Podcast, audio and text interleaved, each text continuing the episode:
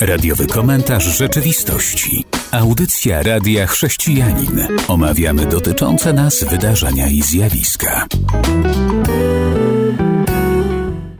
Pragnę przywitać słuchaczy audycji i witam również Wojciecha. Witam Cię, Robercie, witam Państwa.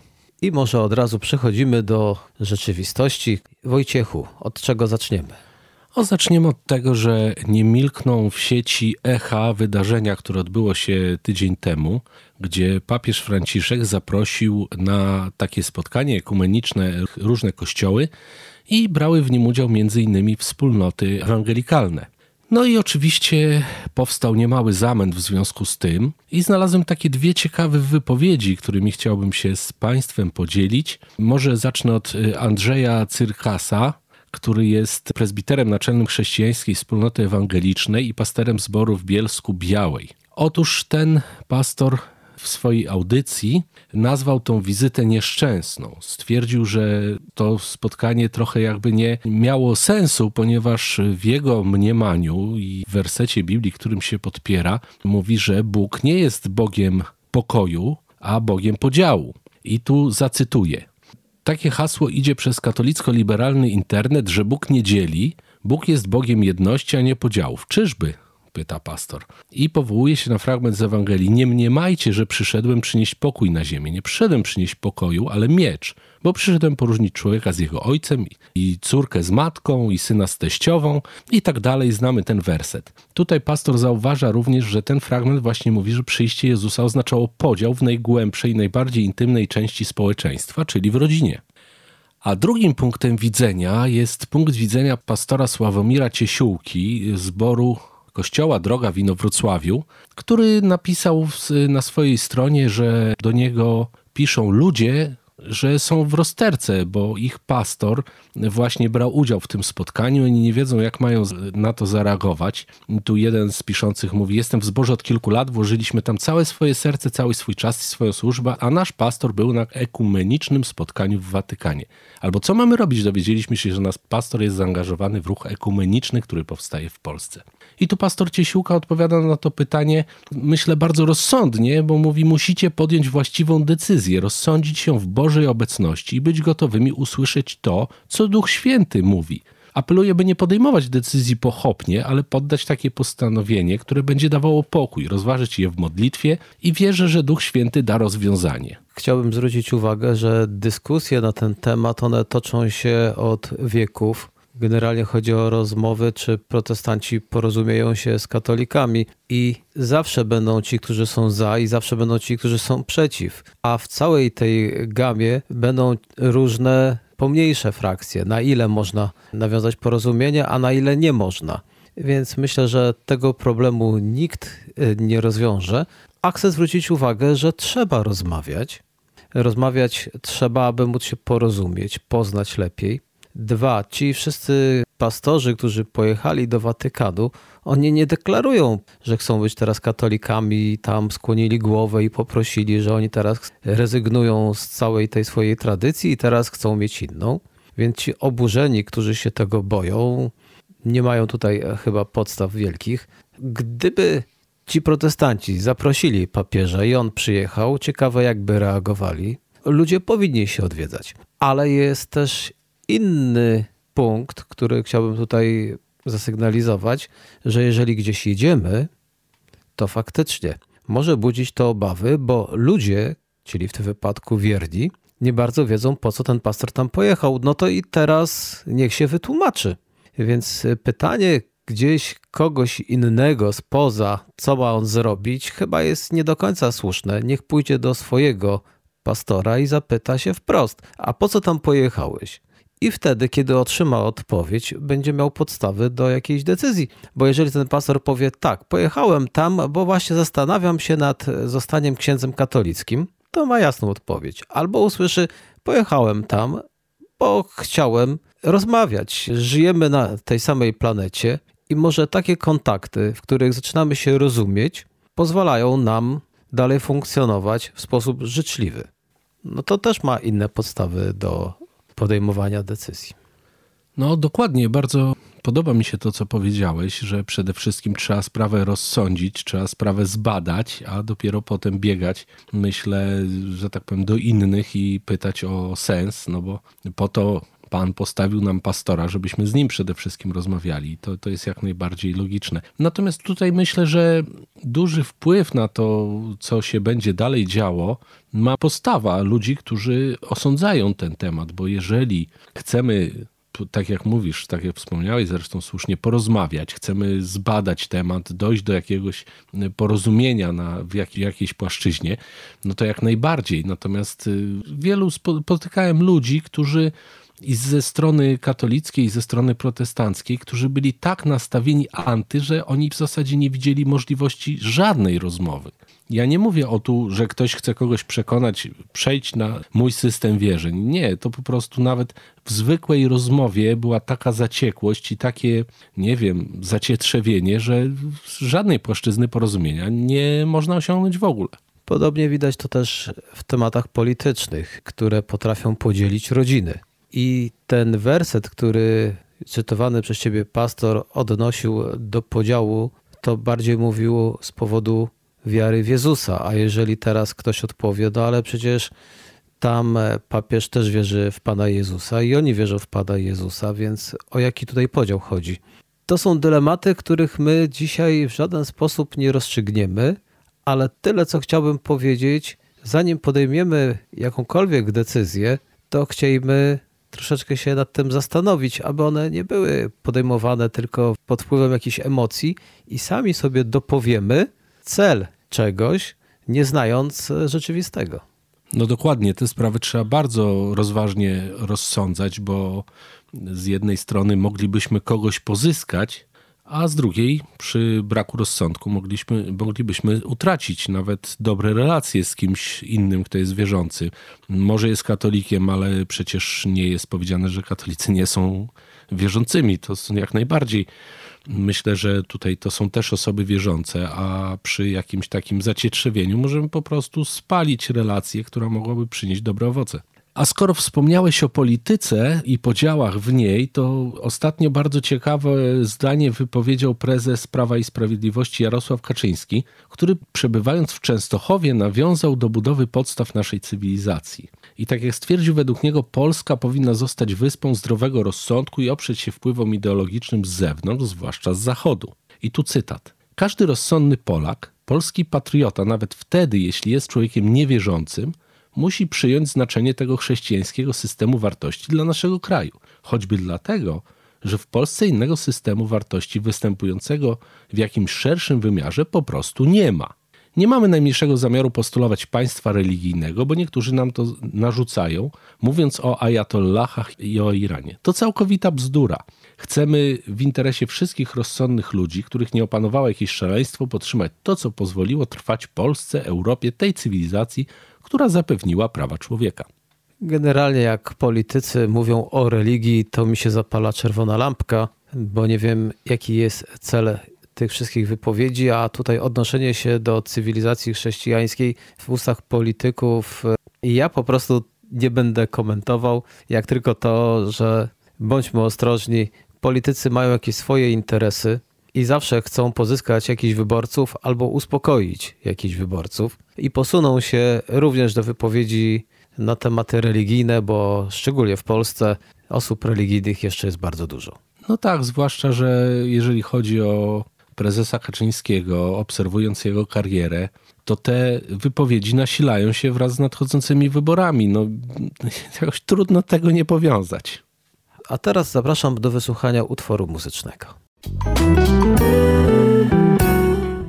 Kontynuujemy audycję i omawianie rzeczywistości. Teraz rzeczywistość rosyjska. Słucham Wojciechu. Tak, dokładnie. Taka, można powiedzieć, bardzo smutna rzeczywistość rosyjska, bo tutaj autor artykułu, na który trafiłem, zainteresował się kościołami ewangelicznymi na terenach okupowanych przez Rosję.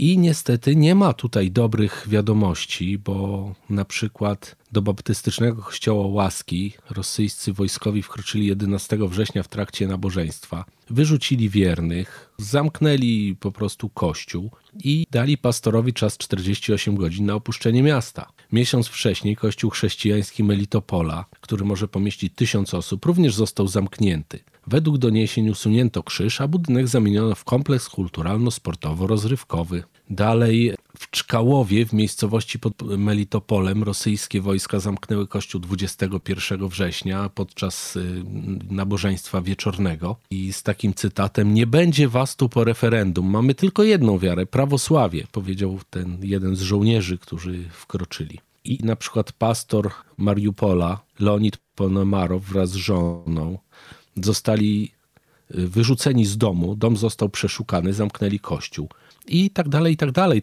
No jak widzimy, chrześcijanie na terenach okupowanych nie mają lekkiego życia. No, można się było tego spodziewać. Już y, kilka miesięcy temu informacja, która do mnie dotarła, mówiła o 400 kościołach, które doświadczyły tego, że wkroczyły wojska rosyjskie. Tak więc y, tak, to nie jest miłe. Wiem to z audycji Czas Prześladowanych, że również na punktach kontrolnych y, często ludzie byli dyskryminowani i tylko z tego powodu, że nie byli prawosławnymi cerkwi moskiewskiej. A dlaczego to zaznaczam? Dlatego, że my, kiedy słyszymy prawosławie, możemy się bardzo negatywnie nastawić do całego kościoła prawosławnego, ale kościół prawosławny to nie jest tylko w Rosji. I więc jeżeli Rosjanie tak mocno tego bronią, no bo oni są tam nakręceni przez pewne środowiska, ale my dobrze wiemy, że jest Kościół prawosławny w Polsce i nie mamy żadnych problemów z tym kościołem. Również wiemy, że jest Kościół prawosławny w innych krajach i tutaj chociażby chciałbym wspomnieć o pewnej akcji w Białymstoku, bo pojawiły się billboardy pod hasłem prawosławny nie ruski. Ta akcja ma przypomnieć, że polskie prawosławie nie ma źródła w Rosji. Ja tego nie wiem, ale wiem o tym, że nie każdy prawosławny to Rosjanin.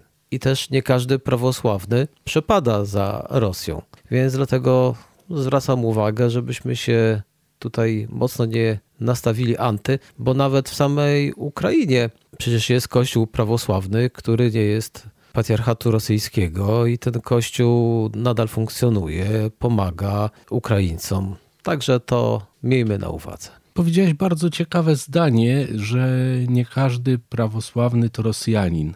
Ja bym dodał tutaj, że nie każdy Rosjanin to prawosławny, bo jak wiemy z doniesień medialnych, ci ludzie, którzy tam okupują Ukrainę, to w dużej mierze są Burjaci, Irkuci, ludzie pochodzący z północy, z Syberii, gdzie tak naprawdę wiara chrześcijańska w bardzo małym stopniu dotarła, a w większości są to ludzie, którzy wyznają szamanizm na przykład i różne inne religie, które tam funkcjonują na tamtych terenach. I tutaj też ciekawą rzecz powiedziałeś, nie wiem, może nieświadomie to podkreśliłeś, że to są ludzie, którzy są nakręcani przez środowiska i to jest jak najbardziej prawda, bo jeżeli on jest wyznawcą szamanizmu, to co on ma wspólnego z prawosławiem? Nic. Kazali mu po prostu, to poszedł i zamknął kościół. To jeszcze dodam w takim bądź razie, że w Moskwie nie wszyscy mieszkańcy są prawosławni i w wielu innych miastach typowo rosyjskich. Tam są również przecież chrześcijanie tacy jak baptyści, zielonoświątkowcy i inni. Tak więc o tym warto pamiętać. A jeżeli już jesteśmy jeszcze w, w Rosji, to chciałbym wspomnieć, że rosyjski zakaz propagandy LGBT zaostrza się w listopadzie. Poinformował o tym rzecznik rosyjskiej Dumy Państwowej Wołodin. Więc obecnie w Rosji nielegalne jest propagowanie nieletnich związków seksualnych, innych niż jeden mężczyzna i jedna kobieta a wraz ze zmianą prawa nielegalne stanie się również promowanie, jak to określono, nietradycyjnych związków wśród dorosłych. Nie można też promować pedofilii. To tak przy okazji tutaj Rosja słowami rzecznika narzeka na to, że te nietradycyjne wartości tam są, więc oni teraz będą pilnować tych zdrowych, a nie szkodliwych zjawisk. No to ciekawe, to, to, że pedofilii nie można reklamować, to akurat dobrze, to się zgodzę. Natomiast, y, no cóż, ja cały czas patrzę na tą wojnę, na to, co się dzieje, jak historia zatacza koło. Oni powtarzają po prostu wszystko to, co robił Hitler po kolei. Jeżeli się przyjrzymy, zagłębimy się w historię, on też na początku właśnie stwierdził, że to ich teren, że tam się męczy Niemców, że trzeba odzyskać Austrię. Potem y, zakazali właśnie takich mm, LGBT, no wtedy się to tak nie nazywało, ale związków takich y, homoseksualnych. Ci ludzie byli mordowani, wysyłani do obozów. Jest to takie przykre i, i potem, potem stwierdzono, że tego się boję najbardziej, że osoby niepełnosprawne umysłowo też należy zlikwidować. To robili właśnie faszyści. No z wielkim strachem patrzę na to, co się dzieje w Rosji, chociaż doniesienia są takie, że ten system zaczyna powoli pękać mam nadzieję, że to będzie szybciej niż później. I doszliśmy do chwili, w której to czas na utwór muzyczny. Powracamy do audycji, powracamy do rzeczywistości. Czytanie Biblii prowadzi do przemiany życia. Wierzysz w to? No zdecydowanie. Czyli biorąc udział w tej ankiecie, byłbyś tym, który by był w większości? Bo nowe badanie, szkoda, że nie z Polski, tylko ze Stanów Zjednoczonych, pokazuje, że przytłaczająca większość tych, którzy czytają Biblię, doświadcza przemiany w wyniku spotkania się z Pismem Świętym.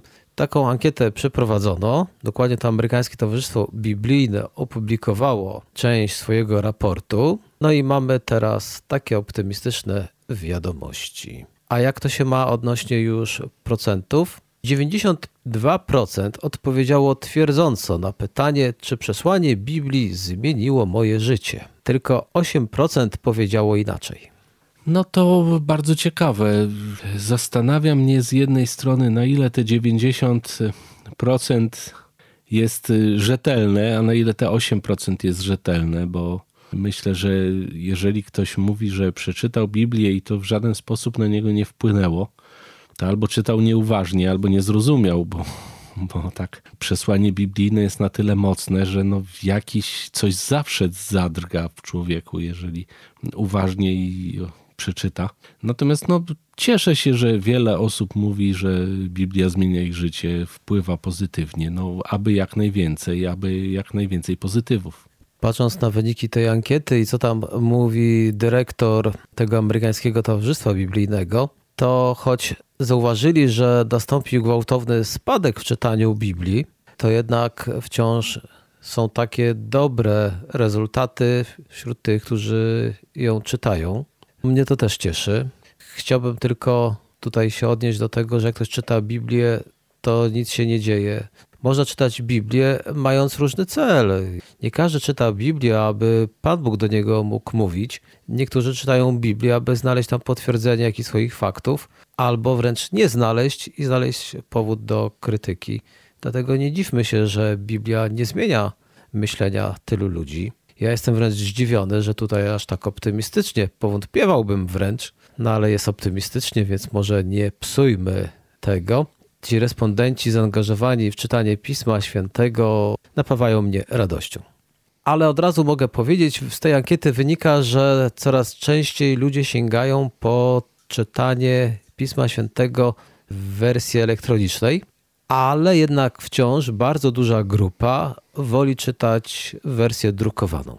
No to nie dziwi, w dzisiejszych czasach wielu ludzi przeszło na czytniki, czy na, wręcz na smartfonach e, czytają. Wszystko się czyta przy pomocy właśnie elektroniki z ekranu.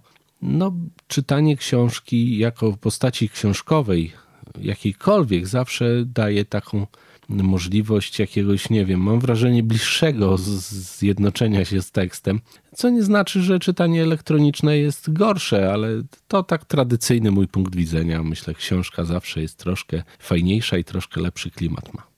Książka też pachnie, a wersja elektroniczna no, trudno poczuć. Trudno no, poczuć. Tym, gdzie trzymaliśmy smartfon. A teraz taka ciekawostka. Kościół na Litwie instaluje rzeźby po 73-letniej przerwie. A wiesz, co się stało? Nie mam pojęcia. Do tej pory jeszcze usuwają skutki czasów sowieckich. Ten kościół ewangelicko-reformowany będzie miał teraz odnowiony dach, a wraz z tym pojawią się rzeźby, które tam były, A to wszystko po tym, jak przez długi okres czasu w tym budynku kościelnym znajdowało się kino, bo tak właśnie Sowieci postanowili i tak sobie zrobili. Przy okazji boczne fasady kościoła przekształcili w klatki schodowe, tak żeby ktoś mógł tam sobie wejść. Przez ponad 40 lat znajdowało się tam kino, a w 1990 roku ponownie jest kościół. No to można powiedzieć fajna wiadomość. I tutaj mi nasuwa się tylko jedno takie spostrzeżenie, kiedy mówiłeś o tym fragmencie, yy, mi się tak skojarzyło, że my jako Polacy często jesteśmy tacy niezadowoleni, często jesteśmy tacy, no to jest źle, tam to jest źle, jesteśmy tacy negatywni. A właśnie jak się patrzy na te kraje ościenne, one często, bo u nas jakby nie było takiego problemu. Oczywiście wierni byli prześladowani przez reżim komunistyczny, nie mówię, że nie, ale u nas jakby to szybciej tak wszystko wróciło do normalności, a w krajach ościennych często niekoniecznie.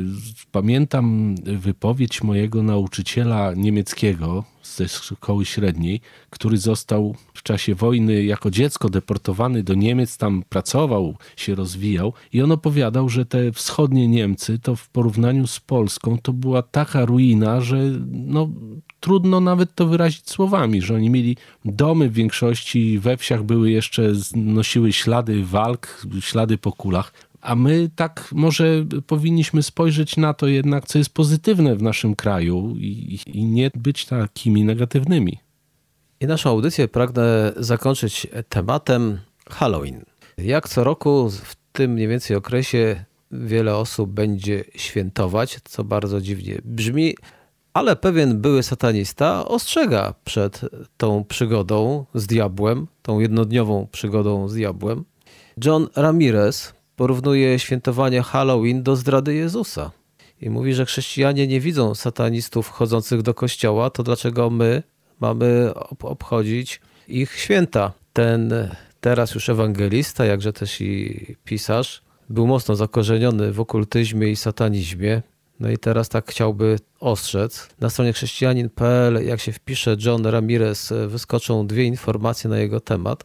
No parę słów o tym człowieku. Mogę powiedzieć, że był uwikłany w kult satanistyczny, wprowadzony został przez rodzinę ojca, zgłębiał te praktyki bardzo długo, był kapłanem w Nowym Jorku, specjalizującym się w czarach, zaklęciach, klątwach. I jak sam też mówi, przez 20 lat był opętany przez demony, no a teraz jest już człowiekiem wolnym i postrzega, bo wracam do Halloween, że Halloween jest taką formą zaproszenia do okultyzmu, do satanizmu.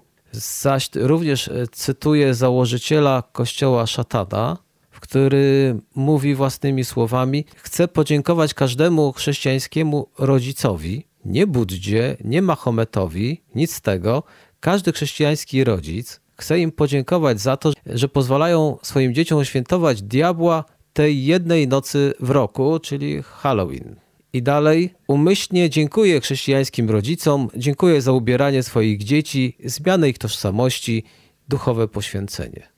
To tak cytując innych, chciałem zwrócić uwagę, że jednak Halloween, które tak często jest lekko traktowane przez chrześcijan, wcale nie jest lekko traktowane przez okultystów, satanistów, a byli, a byli robią wszystko, żeby ostrzegać przed angażowaniem się w to święto, ale chyba nie zawsze z jakimś wielkim skutkiem. Znaczy, no, mnie to bynajmniej nie dziwi, dlatego że przecież tak naprawdę nie słyszymy o tym w naszej kulturze, przynajmniej, bo w Stanach to trudno mi powiedzieć, ale w naszej kulturze my nie słyszymy i nie wiemy tak naprawdę, czego jest to święto. My nie wiemy, co się świętuje, nikt tego nie mówi, nikt tego nie podnosi. Wszyscy traktują to po prostu, a tak jak pochód pierwszomajowy, można powiedzieć. No, można pójść, można nie pójść. Pójdziesz, to co się stanie, nie pójdziesz, nic się nie stanie. I to jest po prostu traktowane dlatego tak lekceważąco, bo ludzie nie wiedzą. I z niewiedzy po prostu jest to zabawa, jest to jakiś tam, o taki fajny, że tak powiem, fajnie się bawią w Stanach, dlaczego my nie mamy sobie pochodzić po cukierka, tak? W przebraniu.